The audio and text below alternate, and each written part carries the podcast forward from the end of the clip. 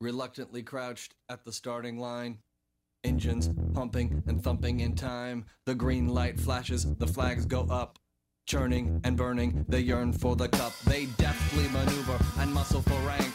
Fuel burning fast on an empty tank. Reckless and wild, they pour through the turns. Their prowess is potent and secretly stern. As they speed through the finish, the flags go down. The fans get up and they get out of town. The arena is empty, except for one man still driving and striving as fast as he can. The sun has gone down and the moon has come up. And long ago somebody left with the cup. But he's driving and striving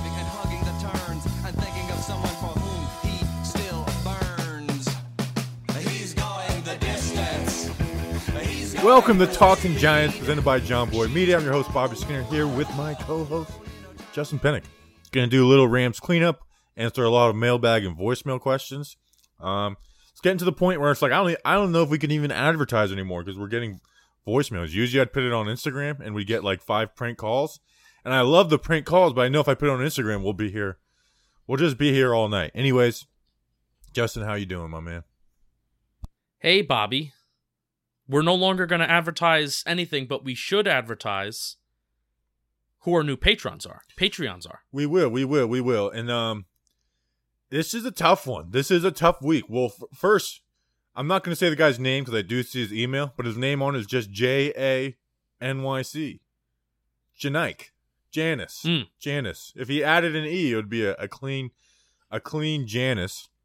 We could say janice and this no no this technically would be our second female patron That's true, but his name is John, so it's not Oh. actually I'm a tough And then tough I want to know who this person is. His last name is Fernandez. That's an easy one. And his first first name is Aljosha. Al Aljosha. I'm usually good with the Hispanic names, you know. Um, but Aljosha, Aljosha. I don't think he's even in uh, America, honestly, because of his email address. So, anyways, Justin, who are those? Who are these friggin' people? sorry for the rough stretch of names that we had this week but they went to patreon.com backslash talking giants and for two dollars a month which which they generously have given us they are getting access to live shows they get access to some behind the scenes things and content that maybe we, we release early and also for twice a month they they are entered into a raffle for a talking giants shirt It's a new month too, so we'll have to end up. I'll end up doing that on one of my live streams later this month. Um. Anyways, Justin, how are you feeling about the? You know, we're gonna answer mailbag and voicemail questions here in a second. How are you feeling overall about the Giants after two days of you know watching film and and you know digesting everything? How are you feeling about uh our Giants? I haven't looked at a ton of stats, which I honestly think is good for my mental health. I'm going to be looking at a lot of the stats tomorrow. My job gave me Wednesday off, so I'll be spending the large majority of tomorrow writing my talk and analytics blog and tweeting out some stats. So I watched the film, and I've been watching the film, and Bobby, I feel good The- knowing that we watched a game and knowing that we had opportunities and we missed opportunities, but being in a place let's just say my camera just went out. Let's just say for being 0 4, I'm in the best place I possibly could be compared to if I just didn't watch film. Yeah, that's true. There's some things I like, some things I dislike. All right, let's. but when uh, you're but when you're I'm so, well, I'm sorry, but when you're expecting like just bad and sadness and then I turned it on and it was like, "Oh, well, running game here, Daniel Jones there, dropped ball there, defense fun." So, we'll we'll get into it, but just know that if if you've been a person that has been complaining about us complaining or particularly me, I'm to I'm to be happy this episode. I'm to be happy. All right, we'll see how happy you are. I, I I have some negative stuff, um, but for the most part, I guess it's positive. Anyways, we're gonna have fun. We're gonna have fun, damn it, and we're gonna enjoy ourselves. All right. Speaking of fun, let's let's kick it to Steve from Blues Clues. Mail time. The mail's here. Come on. Bye, guys. Here's the mail, it never fails. It makes me wanna wag my tail. When it comes, I wanna wail.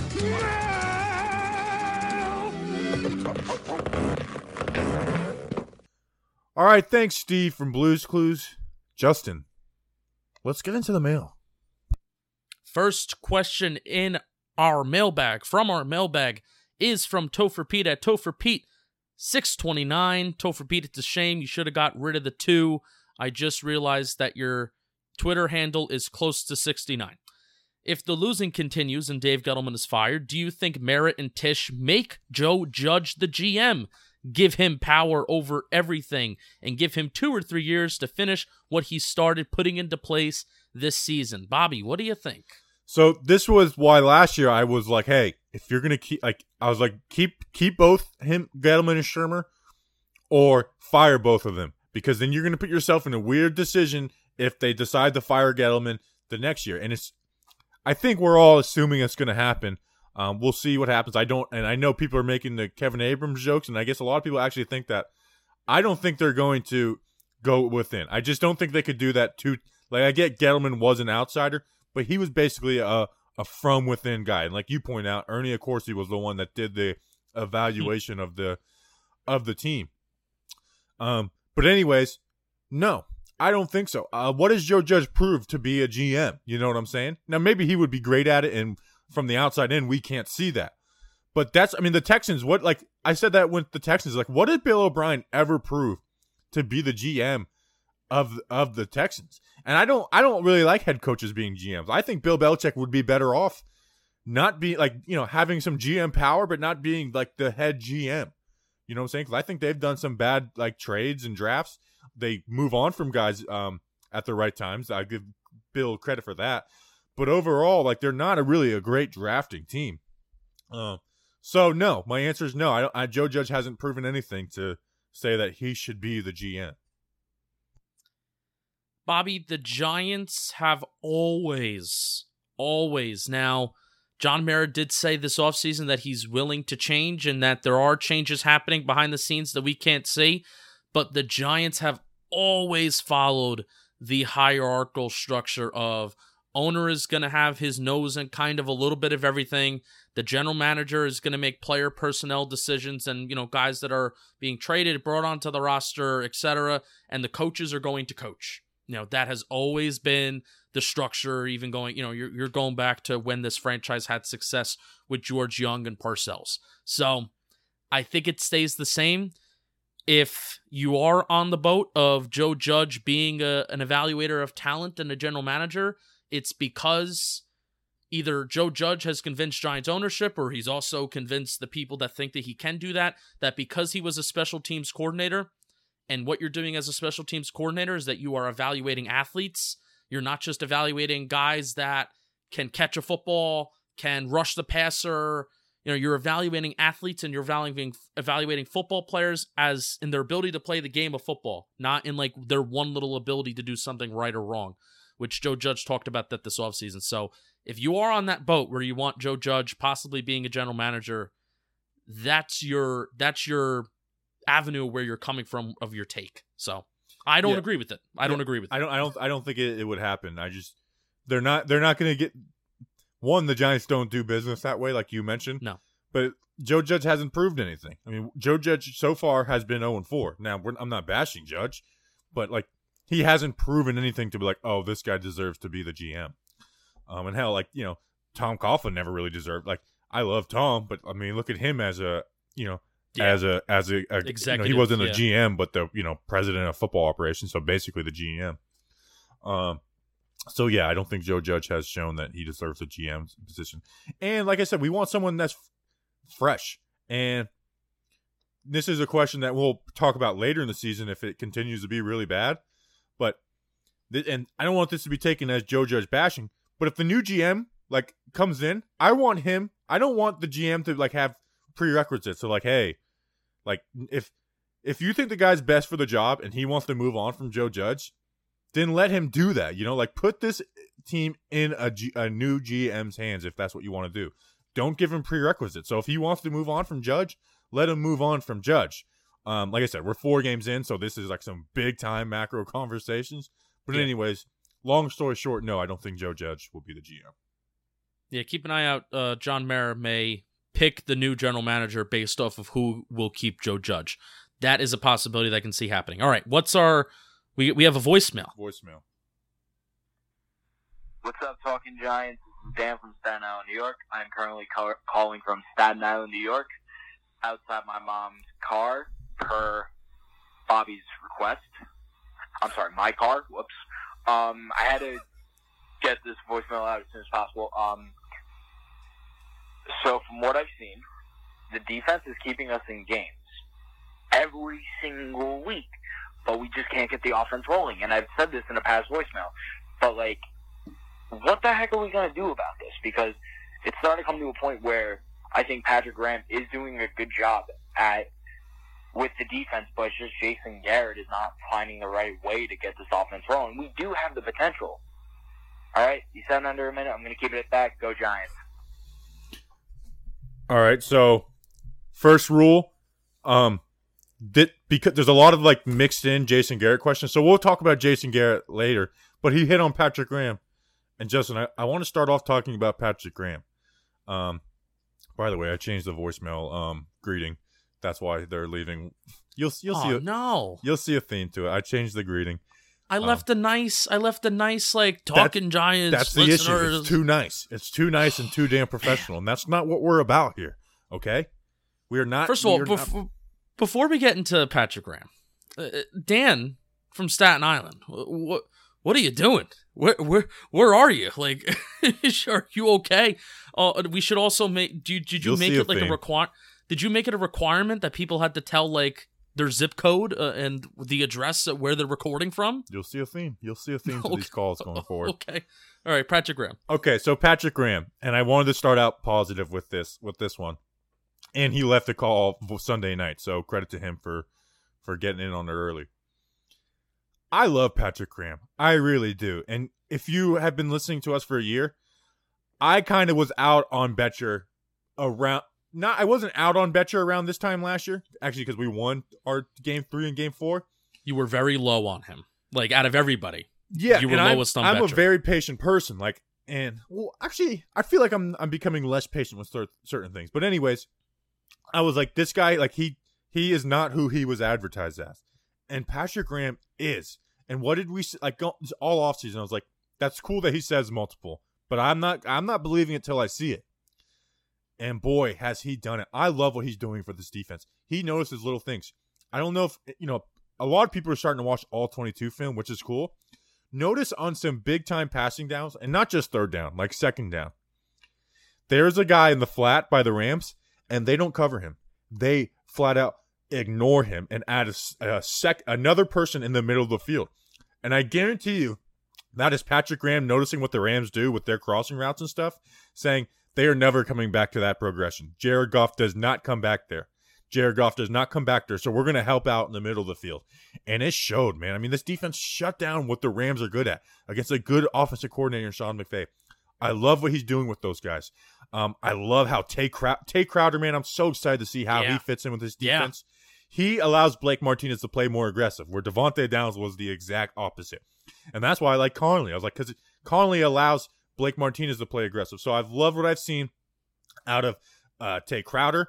Um, Ryan Lewis. Now, the nature of these these episodes is there are a lot of offensive calls. So you you take you take it away because I don't want to talk about every single defensive player before you speak because we don't have a lot of calls about the defense. No, I, I want to hear what you have to say about Ryan Lewis because I'm very interested. But this was the first game that we saw Adrian Colbert. And while the Giants' defense has been pretty darn good at not allowing the deep passing play throughout the entire season, so I'm not going to say, oh, look at Adrian Colbert because he was in the game and because he played single high in Miami towards the second half of last year and he looked particularly good. Hey, I'm not going to say, you know, I'm not going to say, oh, Adrian Colbert had a really good game, but there was no deep passing plays down the field. And there have been some plays and there have been some times this year where we have seen Julian Love look a little confused. And Julian Love has been the guy that's been asked to play the single high safety, while Peppers and Ryan have been the strong safeties slash a little bit closer to the box. So that's one thing. But why, you know, partially why you're so happy with what you're seeing from Patrick Graham is Bobby, I don't know if he's multiple because I guess, you know, how do you define multiple with 335? It's not Uh, multiple 4-2. in three four four three. It's multiple in how he used like just Yes. dip- like you never know like Yes. what is coming on that defense. Where last year it's like okay we're just playing cover two all game. We're right. playing cover so, three all game. We're we're do, doing man coverage with like with Patrick Graham, it's different every play. There's no like true identity to this defense where it's like the 49ers their cover 3 defense. Um, you know, the Bucs were a Tampa 2, the Bears are a Tampa 2 defense. There's no like identity of like this is what we're facing this week. Yeah, so two plays consecutively that Patrick Graham showed early in the game was Darnay Holmes was coming off of a nickel blitz, forced Jared Goff. Got I wouldn't say QB hit, he got QB pressure. It forced Jared Goff when he was targeting a guy on the sideline. It forced an errant throw. The throw went out of bounds. The next play, which was a Kyler Fackrell sack, BJ Hill drops into coverage towards the middle of the field. That absolutely throws Goff off for probably about a half a second to a second. And that extra time that Goff needs to take to realize what he is seeing in front of him allows Kyler Fackrell to beat the left tackle and to get the sack. So he's throwing various things out there and he's he's utilizing guys in, in interesting ways. Hey, you want to know what? Some plays we don't want Darnay Holmes necessarily in coverage 24/7 all the time, so we're going to bring him in on a blitz and he's going to try to be productive that way. BJ Hill, you're the third defensive lineman or excuse me, you're the fourth defensive lineman for a reason. So when you're out there, you're going to be dropping back on third downs and you're going to be in coverage. So it's great. It's fun and it's exciting. I love it. And like I tweeted that he's a great defensive coordinator, and then I, like 20 minutes later, I was maybe I was maybe I was a little quick to you know pull the trigger on to call him a great defensive coordinator. But what I meant is like I love what I've seen out of him, and people will point out the San Francisco game. I love the way he called that San. The only thing I didn't like that Patrick Graham did this year was the three man rushes versus Chicago because it gave Trubisky just able to like just the ability to just run around and, and let guys get wide open.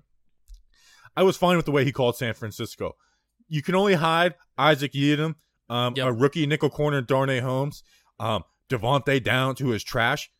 You, it's hard to hide those guys for an entire game, and the, give the credit the 49ers credit for attacking those guys and figuring out ways to do it. So I thought I think he's done a good job hiding the bad players, and hopefully Tae Crowder is a good player going forward. So um, I, I've been I've been happy with the way he uses it. He doesn't just screw bad players over two things about that 49er game. Number one, uh, don't think Patrick Graham needs to apologize for allowing the best offensive mind in the NFL to beat him. Uh, don't think he needs to apologize for that.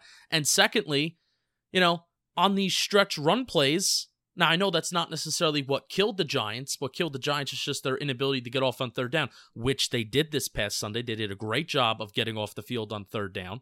But if Tae Crowder's in there, and Tae Crowder's strength is his athleticism, it's his ability to go sideline to sideline, and he actually made some plays this past weekend um, on some stretch plays, some jet sweeps to Robert Woods. He shut those down, and yeah. he was playing aggressive. He got he got a helmet on the ball carrier. Um, it was very very impressive to see what he can do. And Bobby, it's for the reason of you know, not necessarily am I going to say Tae Crowder's, you know, maybe the smartest football player out there, maybe not necessarily, but what he is, he's an athlete and he plays fast. and that's what this defense needs. Aggressiveness yes. and instincts. That's what I asked for out of a backside linebacker. Blake Martinez has been able to play aggressive, but that play side linebacker has to, you know, be a little like you can't just go, go, go, or you'll get taken advantage. Backside linebackers, man, know your gap and hit it hard, and that's what Tae Crowder, Tae Crowder has done. So, like I said, a lot of offensive calls going forward. Can we talk Ryan Lewis for a second? I, I wanted to ask you to to go into him because I want to hear what you have to say. I was impressed with the way he played. Let's relax before crowning him the cornerback too. He played better than uh, any game Yiadom or Ballentine's have this year, but we do like it's we don't. Ha- I can't say in concrete we have our cornerback two yet. There were some very impressive when he got target when he was targeted. He did a pretty good job. Um, so some good stuff there, but we need to, you know, pump the brakes on Ryan Lewis a little bit because we could very well see the Cowboys throw for over 100 yards on the guy. yeah. Yeah, that's that's the thing. So, but he is basically Giants fans should expect out of the three, Ballentine, Yiadom, or Lewis, Lewis should be the guy that should be trotting out there and Ballentine's at least done. first yeah, Ballentine's done, but uh, you know, just talking about just in general, Lewis should be the guy that we're expecting out there first play this upcoming Sunday. Yep. Okay. All right, next call.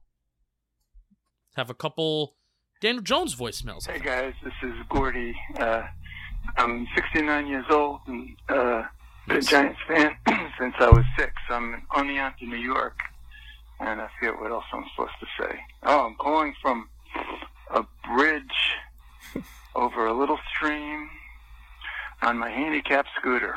Anyways, Oh, uh, you guys are great. I listen to Five Giants podcasts, and uh, the two things that keep me from depression are you guys and uh, Rammstein. Anyway, two questions.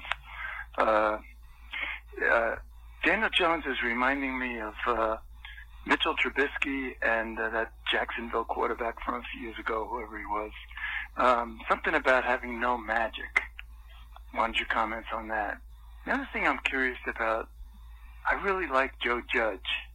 I mean, I, I, it's hard for me to get down on him, and I wonder what that's about. What do you think it is about that I might, or other people too, might continue to like him, even though they're losing? Keep up the good work and keep my spirits up. You're doing it. Thanks. Bye. All right, Gordy left a voicemail call or a uh, follow up. Uh, uh, sorry, guys. It's uh, Gordy again. I realize uh, I said I'm sitting on a bridge in the stream, and uh, I'm not. Uh, I'm not suicidal or anything like that. I also mentioned depression, so I'm, I'm laughing now. So, uh, anyway, um, it's a little tiny stream, a little tiny bridge with my feet up. I, I I feel you, Gordy. I love the water. I love to spend some time there. So I like that he called from there, and then he called back. He's like, you know what? I was mentioning um, being depressed by the Giants and being on a bridge with my scooter, and that that could have came off wrong. So I I appreciate the follow up on that, Gordy. Um, so we'll answer his Daniel Jones thing in a second. Um, but uh, Joe Judge wise, I think why I like Joe Judge is because he's old. Gordy's an old man, and Joe and Joe Judge plays to the old old people. With that, I mean, he That's- plays to me too. I'm just saying. that's not necessarily true. I mean, uh, Gordy's talking about why don't you have the feeling that Daniel Jones has the magic? You have the feeling that Joe Judge has the magic. How's the Magic, the Orlando Magic. All right, and then our one of our favorite listeners, Tim Coffee, left a call too, because I told him to. All right, Bobby, this is Tim Coffey from North Carolina. Um, yeah, I'll leave a message. Talk me off. A, a, I'm gonna leave. I'm gonna try and leave this on the Talking Giants one, not the Patreon only. Uh, talk me off an effing ledge, man. Because what I see out of Daniel Jones is I see a guy that doesn't fit what the coaching staff wants, or a coaching staff that has no idea how to use a guy like him. And I don't see progression. I don't see jack shit, to be honest with you. I see a great defense, and I see a lot of confusion out of a young quarterback that uh, really makes a lot of bad decisions. So go ahead, talk me off that ledge, because as of right now, I'm about to jump. So we have Gordy calls and says, "Just letting you know, I'm not jumping off a bridge." And Tim Coffee calls and says, "I'm about to jump off of a bridge." So that's the state of the Talking Giants voicemail line right now. Me, this me is changing what, up the voicemail greeting has really shaken up our world. this is community in action right now. This is this is what community looks like. Um, what do we want to attack? Well, we already kind of we, we said Joe. Why do you like Joe Judge? Gordy, Gordy, uh, Joe Judge has the magic, or at least he feels like he has the magic. So I I think we answered that. So let's So- talk about Daniel Jones. I, I'll let you Yeah. start. I want to say I was so pissed off at myself Sunday night, or what was it, Monday morning, whatever, because we and you argued about that last throw. And then I went back and watched it, and I was and I saw it. And I was like, "Damn it, Justin was right. Justin was right." I was so pissed off at myself, and I was waiting for tweets about it. Got some YouTube comments. I was wrong. Okay, one one out of I make one mistake in two years. It's the only mistake I've ever made. I was wrong. But I want to kick it to you. What do you what are your thoughts of Daniel Jones?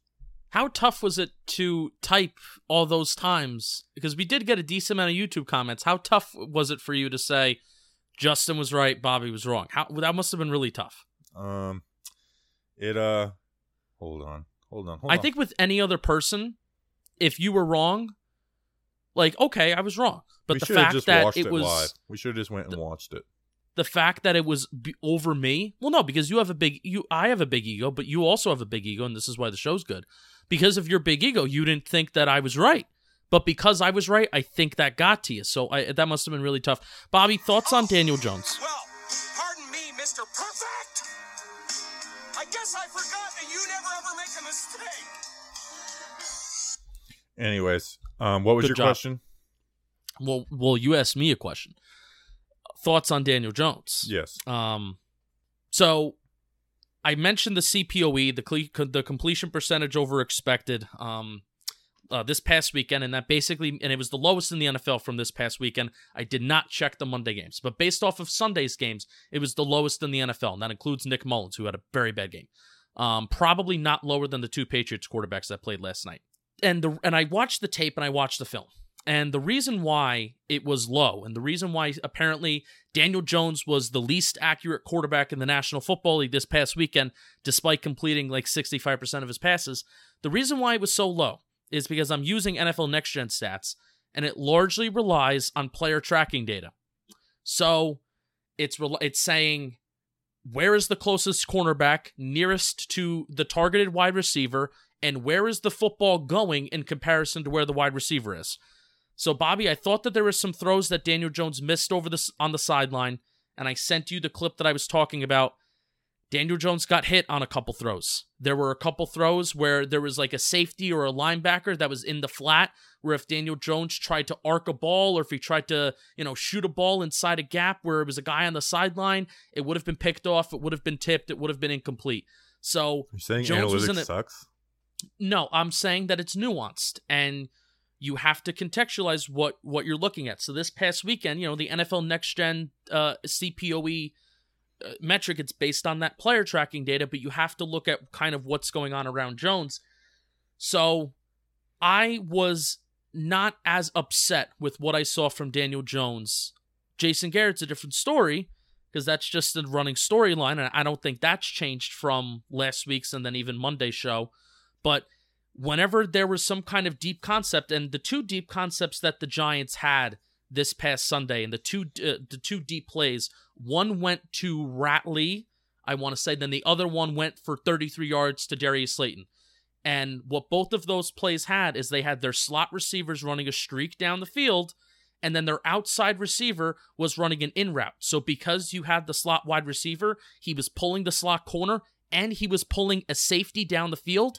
It left the middle of the field wide open. So, you know, this isn't, I don't want to say that, hey, let's just run this more because offenses and defenses are going to eventually see that. And if you try to copy and paste it too much, it's going to get repetitive Similar concepts. it- it's similar concepts and i don't know daniel jones has been able to read that well and it's worked and it worked twice last week and i'm pretty sure we only ran it twice So I'll save my total offense takes for when we get asked about Jason Garrett, and I'll keep this just to Daniel Jones. Um, by the way, Gordy, how are you going to compare him to the two quarterbacks I hate the most in the NFL that got have been picked in the first round, Trubisky maybe he's talking about uh blaine gabbert Blake Bortles? Gosh, I mean, I can't stand both those guys. Um, hopefully he didn't mean Blaine Gabbert. Uh, anyways, he like Mark Schlereth was like being like, this guy doesn't go through progression. One, Schlereth said that on that play where there was no routes being ran, you know, and also now he does lock on the rec- like receivers, like he does. I'm not denying that, but also he's like they're literally playing in a slow motion, like still not off his first read. It's like yeah, we'll play it in in full speed, um, and like they did it on that on that fourth down, and it's like he made the right progressions. He just threw the ball high, um, but anyways, he has been inaccurate on some throws, and he is still like holding on to the ball a little bit. And with this short game, it seems like I'm saving my Jason Garrett takes, but they're trying to turn him into this quick trigger guy, and that's just not who he is. So when you're doing that in some short, like like very short um, concepts paired with receivers that don't get separation, it leads to mistakes. And he has like, and he should own those mistakes. But it's been um, I haven't been happy with Daniel Jones, you know, and I love Daniel Jones. Um, and I'm going to give him every chance. But these last couple of games, I haven't been happy with him. Um, a lot of my frustration stems from um, other things.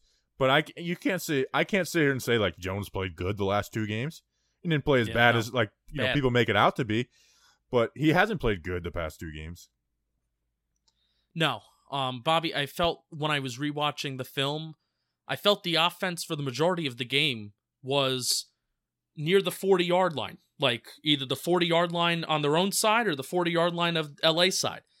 And they're trying to put together drives but they just can't finish. They can't finish. And that's been the the problem throughout the entire season. But san francisco it was just non-existent of any kind of movement. But at least there was movement, especially in the second half, and that's what happens when you're not just a one dimensional offense and you can run the ball a little bit. Bobby, while you're doing your offensive line review, I know you're looking at the offensive line. So you're not necessarily looking at Daniel Jones. But when you're doing your offensive line review, there was a few times when I'm watching film where I'm like, dude, guys are just getting pushed back into Daniel Jones and he's just sitting in the pocket. He's standing there and it seems like he's a statue. Now, I don't want to put this Russell Wilson, Patrick Mahomes, Aaron Rodgers expectation on Daniel Jones. I don't want to do that.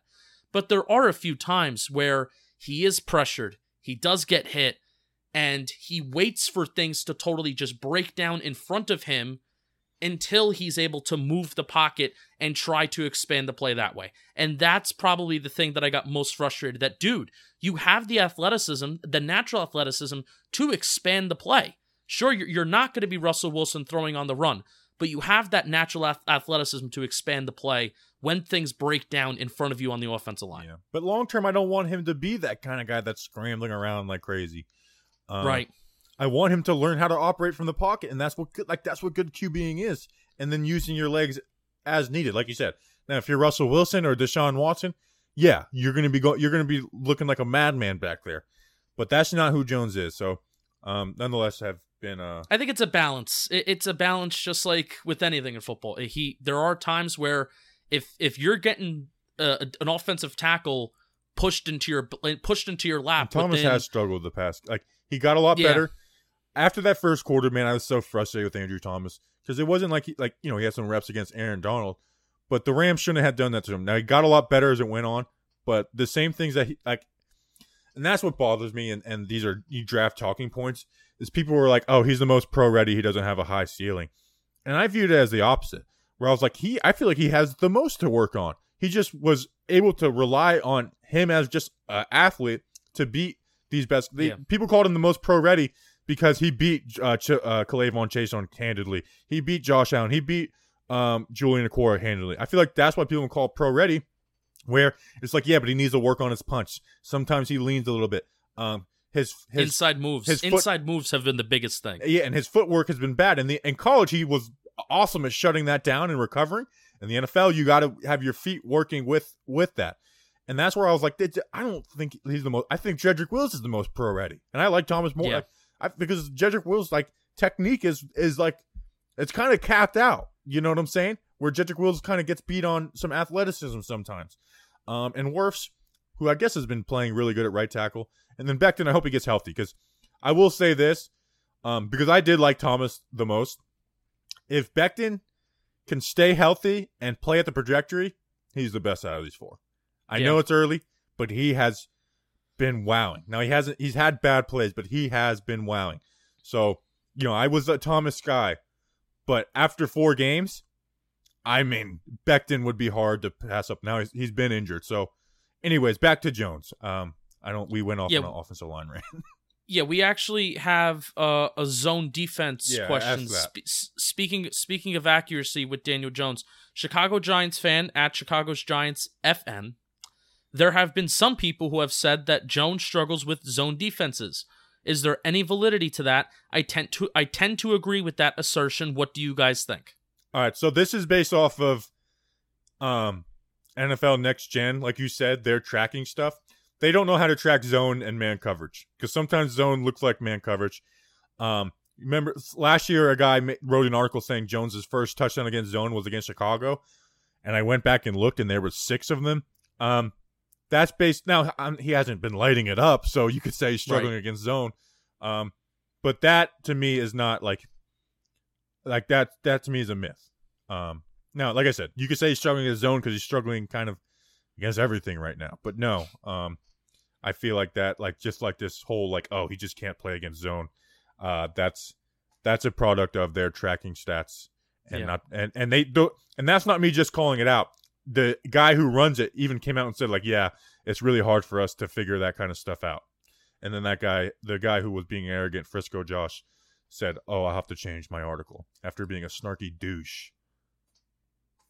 Also, I feel like a lot of Daniel Jones's big plays last year came against man coverage, which I think that is backed up. That's backed up by the the stats. So this is also a this is also a Jason Garrett problem when you're eliminating Daniel Jones's ability to throw the ball deep down the field. You're eliminating his ability to read coverages and see that oh, this defense is in man coverage, so I'm more confident to attack deep down the field when we're in man cover when a defense is in man coverage versus zone. I don't think that's out of the realm of possibility in terms of just because we don't have concrete data of where Jones is better against this coverage, that coverage, whatever. You can look at the tape, and I'm especially thinking of the the passing the passing touchdown that went to Golden Tate last year, where it was you know one on one, man on man. Jones put that ball in a perfectly placed spot. So it's partially a Jason Garrett problem, Bobby, in my opinion. Yeah, we'll we'll, we'll get to Jason Garrett in a second. Let's uh take this voicemail. Gentlemen, this is Brian from New Jersey calling in to ask about Matt Peart and his uh, appearance in, during the last series of the first half of the game. I thought it was very random, especially on a drive that could have put some points on the board, and then he was nowhere seen in the second half of the game. Uh, Post game, Joe Judge had mentioned that he was doing it to just get him some on the field playing time. It just seems like a very odd time for it to happen.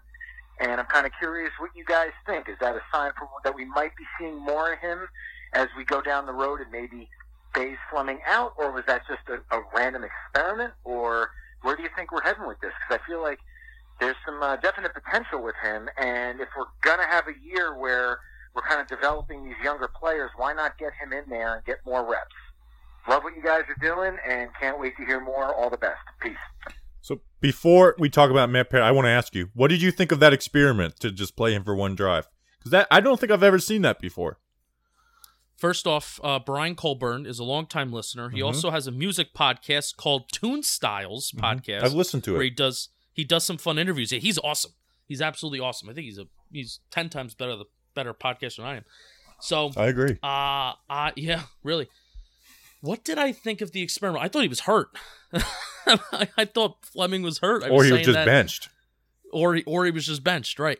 Um, I think I like it because even though it's a different way of doing things, of we're just gonna give reps here and there uh, to Peart because it's not gonna hurt Cam Fleming's confidence. Cam Fleming knows that he is signed here for one year.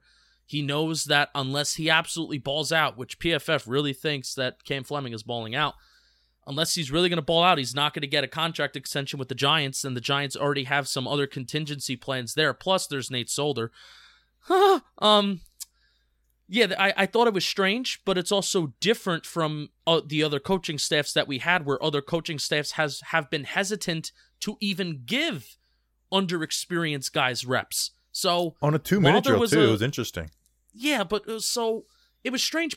I I like the timing of it because two minute drill defenses are trying to prevent you from throwing the ball down the field. Not like Jason Garrett was going to throw the ball downfield anyway.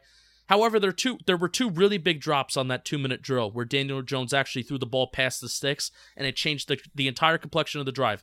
Uh, Darius Slayton dropped the ball and I believe C.J. Board dropped the ball on the sideline. So that changed the, the entire complexion of that drive when I actually criticized the play calling and the things that happened that drive. But anyway, I like it because you're not really going to be throwing the ball 30 yards down the field on that final drive because the defense is going to be preventing that. And then also they were doing the quick little rushing game too. So because there weren't that many guys in the box. So sure, have Peart come in. Yeah, I, I thought it was interesting. Now going forward, would you start Peart because he showed some good, but also some like not good in that drive? Um, I would be okay with it, but I would have the expectation that he's going to struggle. You know what I'm saying? Now, and after two games of struggling, people would be like, "This guy's garbage."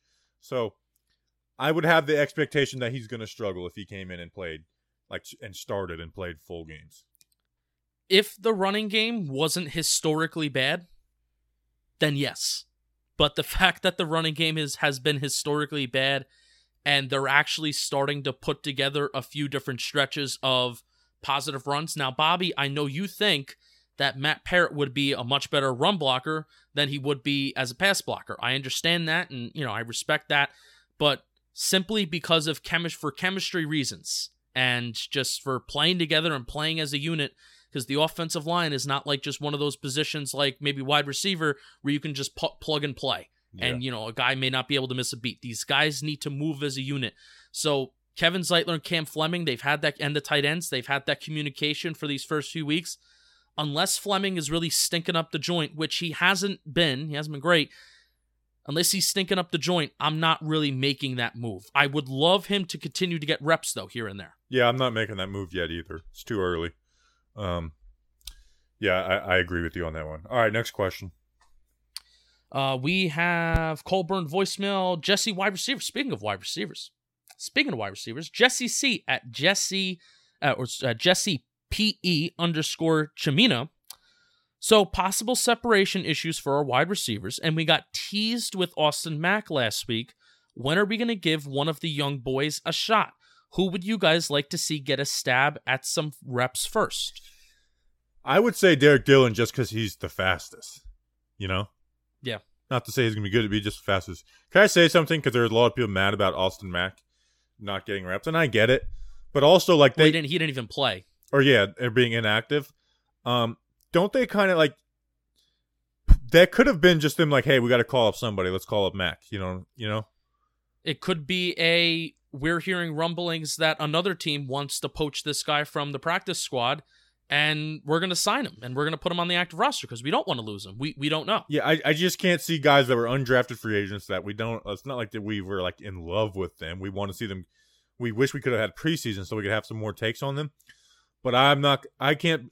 I can't be mad about like why the hell is Binjimen Victor and and Austin Mack and Derrick Dillon not playing? You know, because if we had a if if Damion Ratley was an undrafted free agent of this team, we might be saying the same thing. Like, why is Ratley not playing? You know. yeah, Um, it's also a, a part of what at, at this pace would they like the amount of practices that they got in would they be would we be in the fourth week of the preseason? Is that where we normally would be? So if for all the fans that were talking about how come we're not seeing them 2 weeks ago, it's tough. It's a tough spot for an undrafted free agent and hey, this is you can say that this is that this is a little knock on Gettleman. That why are you taking uh uh, CJ Brunson, which CJ has is CJ Brunson even suited up yet? First of all, it's Has TJ. no, he's been inactive every Damn week. it! Damn, that's my bad. Bad I. I will say good on us for saying like you know what TJ Brunson was taken over Tae Crowder, but Tae Crowder was better than TJ Brunson. Yeah, and there were still some talented wide receivers on the board. Uh, Cam Brown, I understand they believe in Cam Brown, and you didn't draft Cam Brown because of his ability to play in 2020. You drafted him for the future, but again, you know, in that sixth round, you had some talented wide receivers on the board. So, you know, this is you could say it's a knock on Gettleman for having a stacked wide receiver class and not taking a wide receiver. And now, what do the Giants need? We need wide receiver play badly. Bobby, I guess out of anybody, I would I would have to agree and say Derrick Dillon because there's nothing easy on this offense. There's there's nothing.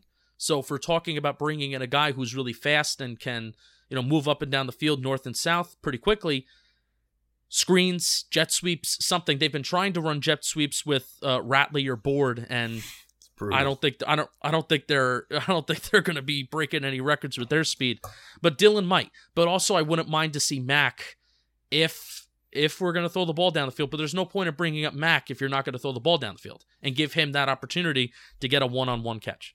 The wide receiver group is bad, man. Golden Tate has. I know you didn't like Golden Tate last year. I did. He's he's he's he's dropped off from last year. I think.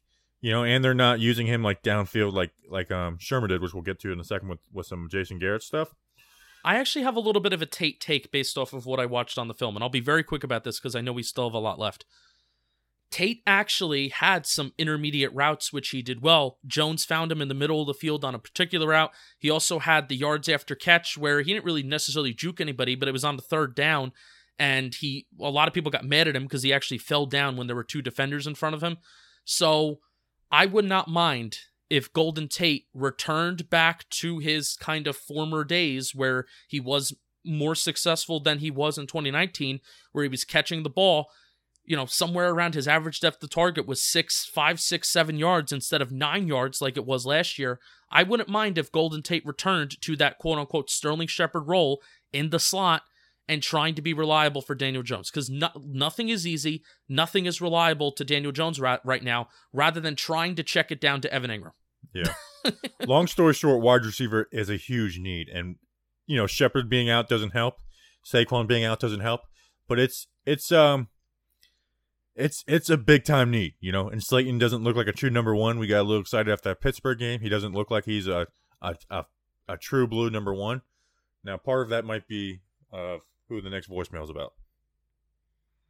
Hey guys, it's Hunter from Ithaca, New York. Calling from my car, just got out of my class, and I was wondering uh, to hear your take about Jason Garrett and the as an offensive coordinator, to, and how long do you think he's going to last as the offensive coordinator of this team? Because this offense was able to put up points last year, and it's just not looking like they're able to do that this year. And Pat Graham has really done a good job with our defense and has turned that into the strongest point of the team. Uh, love to hear what you guys say. Big fan, first time caller. Uh, take care, guys. Thank you for calling in, Hunter. Um, so we'll we'll ask. Let's not answer. There's a question about how long does Jason Garrett left um, in the in the mailbag. I obviously went off on Jason Garrett last week, but I also had some people being like, "Hey, you know, it's it's a young season. It's a weird off season. Give it some time." I'm out, man. It's I'm out. Last year I couldn't stand Bettcher because he played like a pansy, and I liked Shurmur. It's the opposite this year. I love Patrick Graham because he doesn't coach like a pansy, and Jason Garrett coaches like a pansy. And I feel like whoever the quarterback is next year, whoever the quarterback is, Jason Garrett cannot be the offensive coordinator. And honestly, if they fired him today, I would celebrate it. I really would. I, I am so out on Jason Garrett. Why did we ever fall for this guy? Why did we ever why did we ever think this guy was going to change? I mean, he is coaching Daniel Jones like a pansy, and they have taken a guy who took downfield shots. And it's not like the offense was a juggernaut last year, but like I said, he had a touchdown in every single game last year. Most of the time, it was multiple touchdowns, and he hasn't had a touchdown in three straight weeks. We have had scored nine points, nine points, 13 points, 16 points. This offense has, it's literally the worst offense in the NFL. Daniel Jones Yeah. is dead last in throwing the ball deep. His rate has been cut in half. Cut in half. He is dead last. Maybe Daniel Jones isn't the guy. That's open for discussion. But I know for a fact Jason Garrett is, man. He has ruined what this uh, what any momentum that this kid had going into 2020. Everything is short. Every I mean everything. And every time they do run something downfield, you actually see some good stuff happen.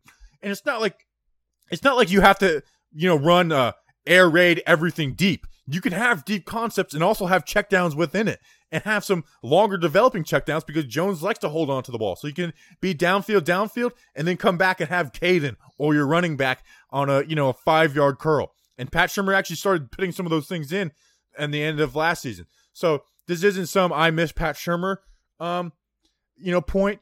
I, I do as offensive coordinator. I get that you can't demote a guy to offensive coordinator, but I'm out on Jason Garrett. And if that means I'm whining and I'm complaining and it's a young season, sorry. But I I got heat for getting rid getting on Bettcher last season. And at the end of the season, everyone there wasn't a single person who agreed with me. Hell, Carl Banks, who's a homer, was bashing James Bettcher at the end of last season. I'm out on Jason Garrett. Maybe Jones isn't the guy, but whoever our QB is going for, it cannot be Jason Garrett. He has he is coaching like his 2009. He is. He has it is the most boring, bland offense compared with, and everything's short. So we have a QB who can lock on the guys and isn't reading things super quickly. That's what happens with young QBs. So everything's short and paired with wide receivers that get no separation. Sorry, Garrett, you don't have the best wide receivers in the NFL anymore. Um, obviously the Cowboys didn't, but they had good wide receivers, and everything is short. And I know Dez Bryant and T- Terrell Owens are assholes, but you know what? They openly hate Jason Garrett. Openly hate him. Talk about how he will. There, he is the most. He, there will never be success if Jason Garrett's there. And you know what? Tony Romo was the offensive coordinator for that Dallas team.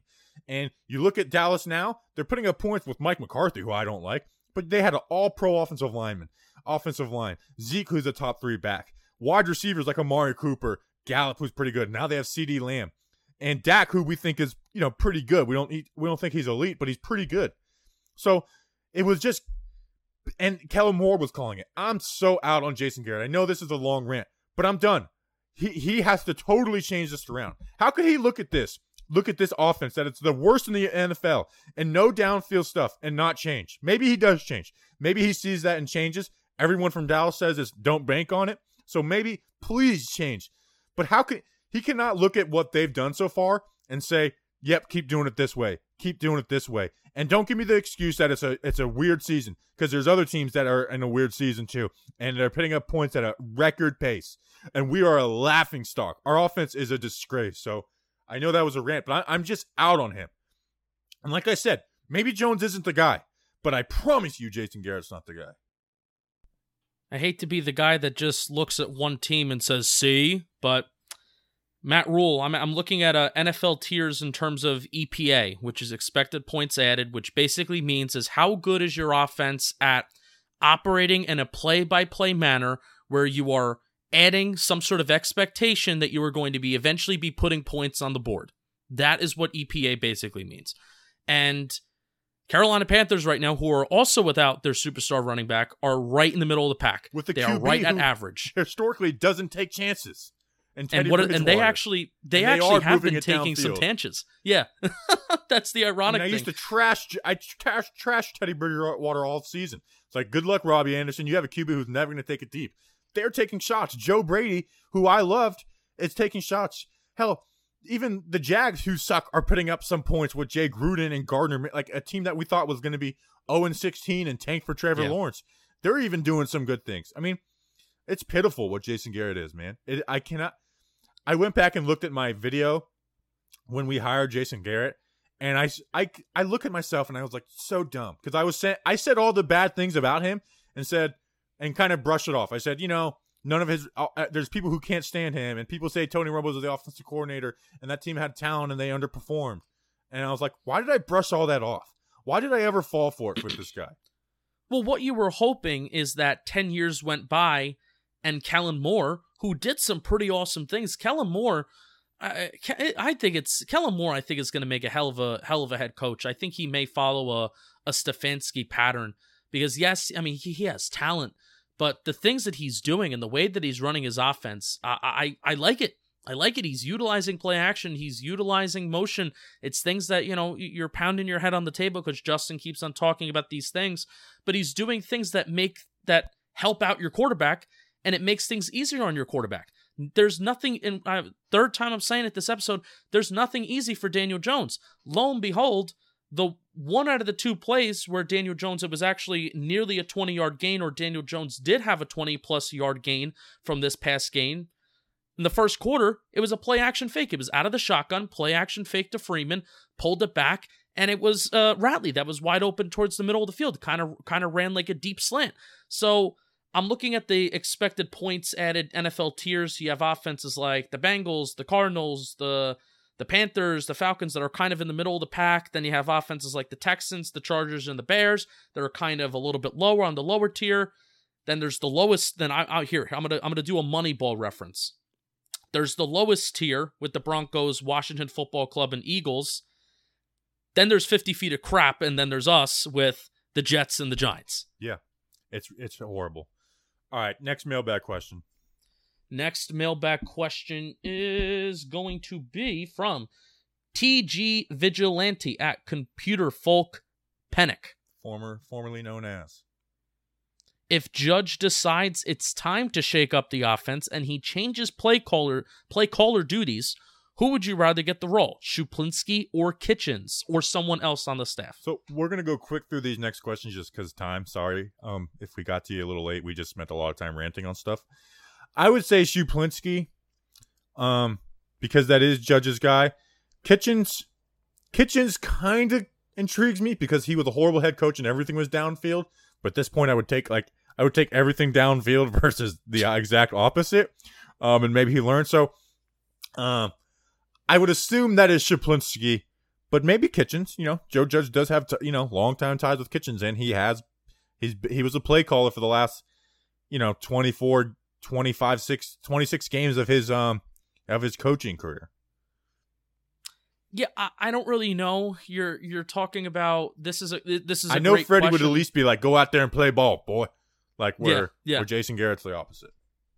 Yeah, where I would want to say it's Schuplinski because maybe they're that's how they're forming him. They're forming him to be the quarterback coach, and usually the quarterback coach, you kind of follow that overall trajectory, moveward, upward in the organization, And from quarterback coach, you go to offensive coordinator next. So, but I don't know enough about Schuplinski. The only thing that we Yeah. really know is the is the interview that we had from our friends down in Miami, and they said glowing things about him, where they actually thought that he would be the next up at offensive coordinator. So that's Yeah. good. And the thing with Kitchens is that we've already seen what he has.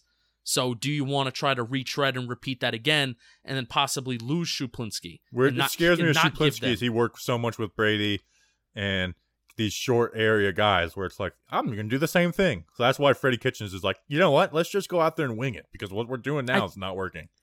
I think there is a way to be smart about it, though, Bobby, because Sean Payton and Drew Brees, for the large majority of Drew Brees' latter end of the career, has been his average depth of target and his time to throw. But- it's very, very low, and Jones I know isn't Drew Brees. And he, I know, I know, exactly, exactly. That's but not who I'm he is. just saying that there there is a smart way to do it. eventually, So- as the as his career goes on, you want him. But young, let him make some, mis- like I said, make mistakes downfield, not at five yard intervals. All right, we got to go quick through these last ones. got it. Justin and Bobby, hey, it's Eric, Naples, Florida. Florida. Home from work for a couple hours. You guys have a great show. First time, long time. Just wanted to say a couple things. Not really a question so much, but we lack leadership as a whole. We don't have players like Roll, like Taylor, like Carson. We, you know, the glory days are way over. We know that. But I still blame Jerry Reese. This roster is so depleted, and I still blame Reese. And Gettleman just continued the trend. So I don't see a lot of hope. We're 12 and 42 since that playoff game. Give me something to feel good about. Giants blue all day long. Love you guys. See ya. Love you too, Eric. Um, so we're not going to really answer that question just because it's time consuming. And like, sorry, next time, Eric, if you call in, we'll put you at the beginning of the show. Here's what that made me think of though, because he was mentioning old guys. How nice was it to see all my heroes singing about Eli Manning for the Tom Coughlin Fund? That was a bop. I loved it, man. I, I listened to that. just seeing those times. guys makes me so happy. Seeing I all those guys, seeing Rich find- Seubert dancing around and Shaun O'Hara and Tuck and all like those guys are my heroes, man. And I, wi- I hope, I hope we have some heroes for today's teenagers on this team. Blake Martinez. Um, I need to find the whole video. That's what I need to do. That's my that's my big item on my to do list tomorrow. Is find that whole video of them singing that Taylor Swift song. All right, last voicemail, and then we'll finish off a couple Hello, mailbag. gentlemen. This is Matt calling from Connecticut. My question is mostly for Bobby. If the Giants win in Dallas this weekend and or score 30 or more points, is the Super Bowl race back on? First time, long time. Thank you. All right, so if we win against Dallas, we will celebrate it like it's a Super Bowl. I don't care if people are like, oh, it's one game, we're still one and four. I don't care. We are going to celebrate like crazy, Justin. I just want you to know that we are going to savor No. every victory this year. No, absolutely. I may even go on a little bit of a rant on Friday about the Dallas Cowboys caused me so, and I'm gonna have to do it without cursing. Dallas Cowboys caused me so much pain. I'm gonna save it. I'm gonna save it. Just know it's coming. I may even write something out. Um, I freaking hate the Cowboys. I I hate. I can't. Regular. Oh, all right. Um, two two final questions, Bobby. KG at K N N G Y N R. Keenan, he's a Patreon. King- When will the bleeding finally stop? With like a sad face emoji that goes like this. When you put The the, YouTube tampon crowd. on Keenan. The YouTube crowd got to see me do that. And then Mr. Brownstone. Well, can we answer T- Keenan's question? When will well, the bleeding it's they're kind of they're kind of similar. Put the, they're kind of similar questions. Keenan. How about that? Oh, put a tampon. Put a tampon on it. Yeah. We're on to Dallas. He's a Patreon, so he gets it. We're on to Dallas in parentheses. Y'all ready for this W? First of many. Hashtag twelve and four. 12 and 4, 77 to 0. Super Bowl champions. It's happening. It is happening. Should we even do an interview? We got an email from this place that was asking about maybe having Orlando Scandrick on. So I guess there's a Cowboys podcast now. Should we do an interview for divisional rivals? Are we going to interview Orlando? Scan- Can we have Orlando Scandrick on and then just harass him? That would be funny. Could we do? Now this is the connection I've made, and they try and be nice and like want to hook us up. So that would be kind of messed up.